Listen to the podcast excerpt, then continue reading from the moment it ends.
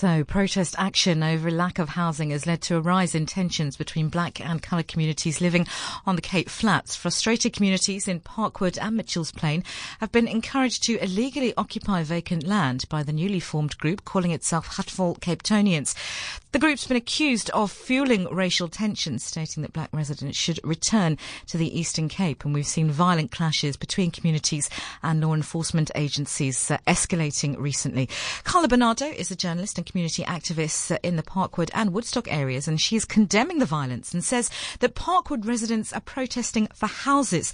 They don't want to be part of any racial conflict. She's also condemned those she says are inciting tensions between uh, the working class. And Carla joins us us on the line now. Carla, welcome. Thanks so much for joining us.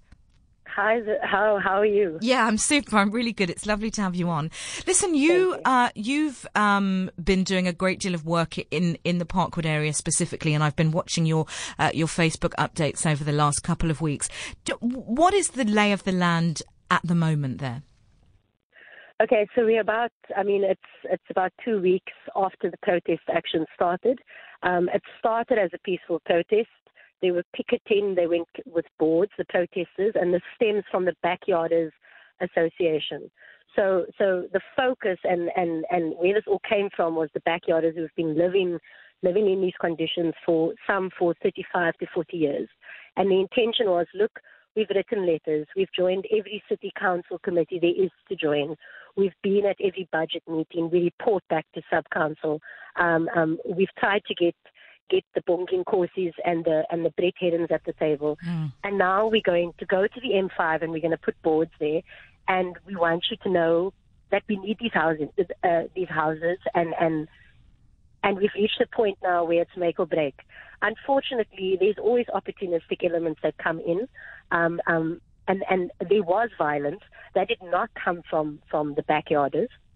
There's also the gang element in, mm. in Parkwood, and then there is, like you mentioned, Gatvol, um, um, who have, have openly incited violence and incited racial uh, tensions. In, in Parkwood, it's a bit different because it is a predominantly, almost entirely uh, um, colored community. Um, but still, there are those conversations as well. There is that attempt by by opportunistic forces that that wants colored communities and wants Parkwood to join in um, in, in this, this kind of racial tension between blacks and coloreds. Let's just talk on the issue of, of, of, gangs just for a second, because we've spoken to uh, Bonginkosi Madikizela, we've spoken to William Akim, uh, and both of whom have mentioned um, that they believe that there is uh, a gang element to this, that gangs are inciting this, uh, inciting violence. What evidence is there of that? Is that is that something that you have seen that you're aware of? I mean, I think if, if the MEC and the councillor has evidence of gangs, then they should present that and they should be able to act on it. Instead, they act and they send in their law enforcement officers in the most brutal manner and attack protesters. They identify community leaders who they know are peaceful and who sit in council with them and talk to them and engage with them. Um, and, and those are the people they shoot. So gangsterism is nothing new on the Cape Flats mm. and certainly not in Parkwood.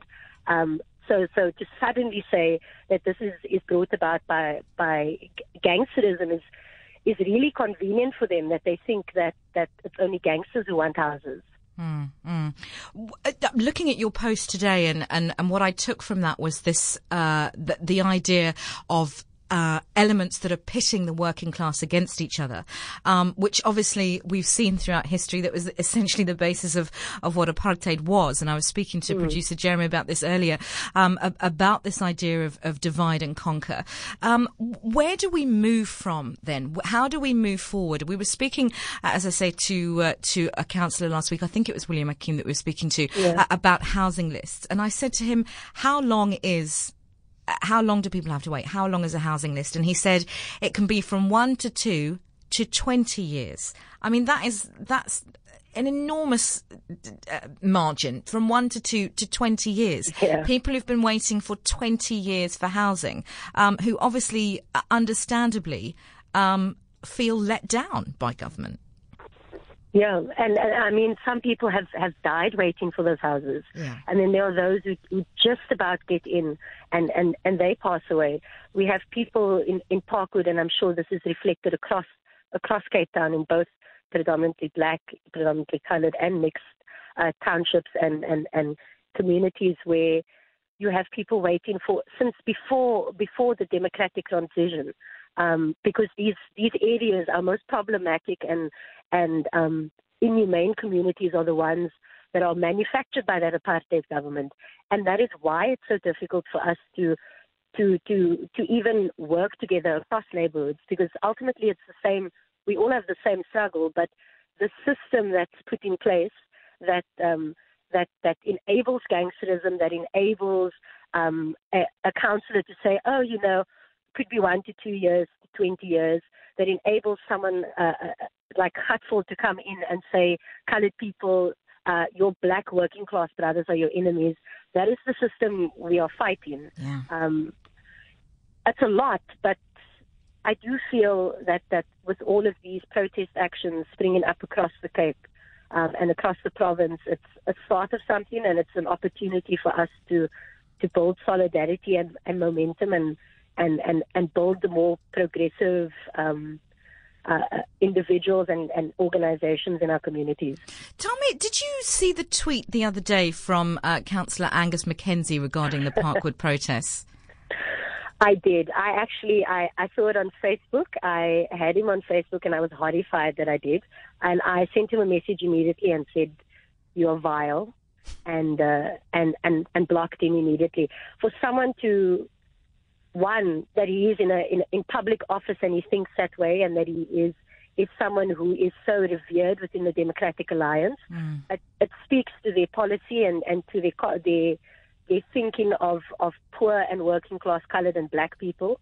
That they think that to want uh, their constitutional right and to want to be treated with with dignity and as human beings uh, and as equals makes them lazy and um, and, and, and makes them um, thugs. It, it speaks to the kind of, of administration that we are fighting and that people who, who, who already have nothing are fighting. Just in case you uh, didn't get the, the tweet from uh, Councillor Angus McKenzie, he said this was on the Sunday evening, I think, of the, the day of the protest, the day that the protest began, uh, and said uh, if these people uh, could put the same effort into educating themselves as they do uh, to protest, then maybe they could afford to buy their own homes. I was absolutely uh, aghast by that, and uh, we reached out to uh, to Mr. McKenzie on a number of occasions to to come onto the show, which he declined to do. Just, in fact, he didn't even decline; he didn't get back to us at all. I believe, uh, Jeremy. I'm still friends with him on Facebook. I, I watch I watch daily. As who was it that said the other day that the, the DA is just imploding in it on itself? Um, and I watch and you know and I comment and I and I have my voice. Uh, sometimes I think it's better to have your enemies close. Or what did yeah. they say? Your friends close close and your enemies closer. Um, so I also wanted to talk about the uh, the issue of the renaming of Cape Town International Airport. Obviously, a meeting was held uh, earlier this evening regarding a possible name change, but d- descended into chaos. Uh, Khoisan groups playing music, EFF supporters singing struggle songs, uh, and apparently a speaker saying uh, Khoisan heritage must take first preference or there will be war. It's where do you think this is? This just the beginning of increasing racial tensions within the Western Cape that have always played underneath the surface, but now really are coming to the fore? Um, I think I think this is something that's happening globally. Um, uh, the Western Cape uh, is in, a, or Cape Town in particular, is in the metropole is in a very unique, uh, a grossly unique situation in that we remain we remain um, in our in our enclaves that apartheid put us in, mm. and it's hmm. worsening. Blacks remain furthest away from the economic hubs, uh, and then and then colored communities, and then white people. So even in our everyday lives, in our living, our physical being is is is still divided. Elsewhere in the country, people are, are mingling, they're getting to know one another. Um, um, the othering is is less so elsewhere in the country than than in Cape Town. So then you bring in everything else that's happened in the global context where it's very clear that the right is gaining traction, um, that, that that kind of thinking is, is coming back to the fore. That's, Cape Town is not unique in that. Certainly in South Africa, it's, it's, it's a special case. It always has been. We're the most spatially unjust city in the country. Um, and, and that, I think, is all playing out. So the global context and our history and our, our structural divisions. And then we also have a situation where we have a a party um, that for so many years has only has only ever served the needs of the white minority and, mm. and, and the wealthy. Um, and, and you're bringing in a new party like the Economic Freedom Fighters. You've got the ANC that's trying to find feet again in, in the Western Cape. And you've got 2019 elections just down the road. And then you add someone who is so blatantly divisive um, as Gatvol into the mix. So it's going to be a hot mess. And, and, and then there's the renaming of the airport and symbols are important to people and to people. But all of these all of these stakeholders, uh, which is a very nice way to put it, have an interest in in causing that kind of, of chaos around the renaming because it further divides us.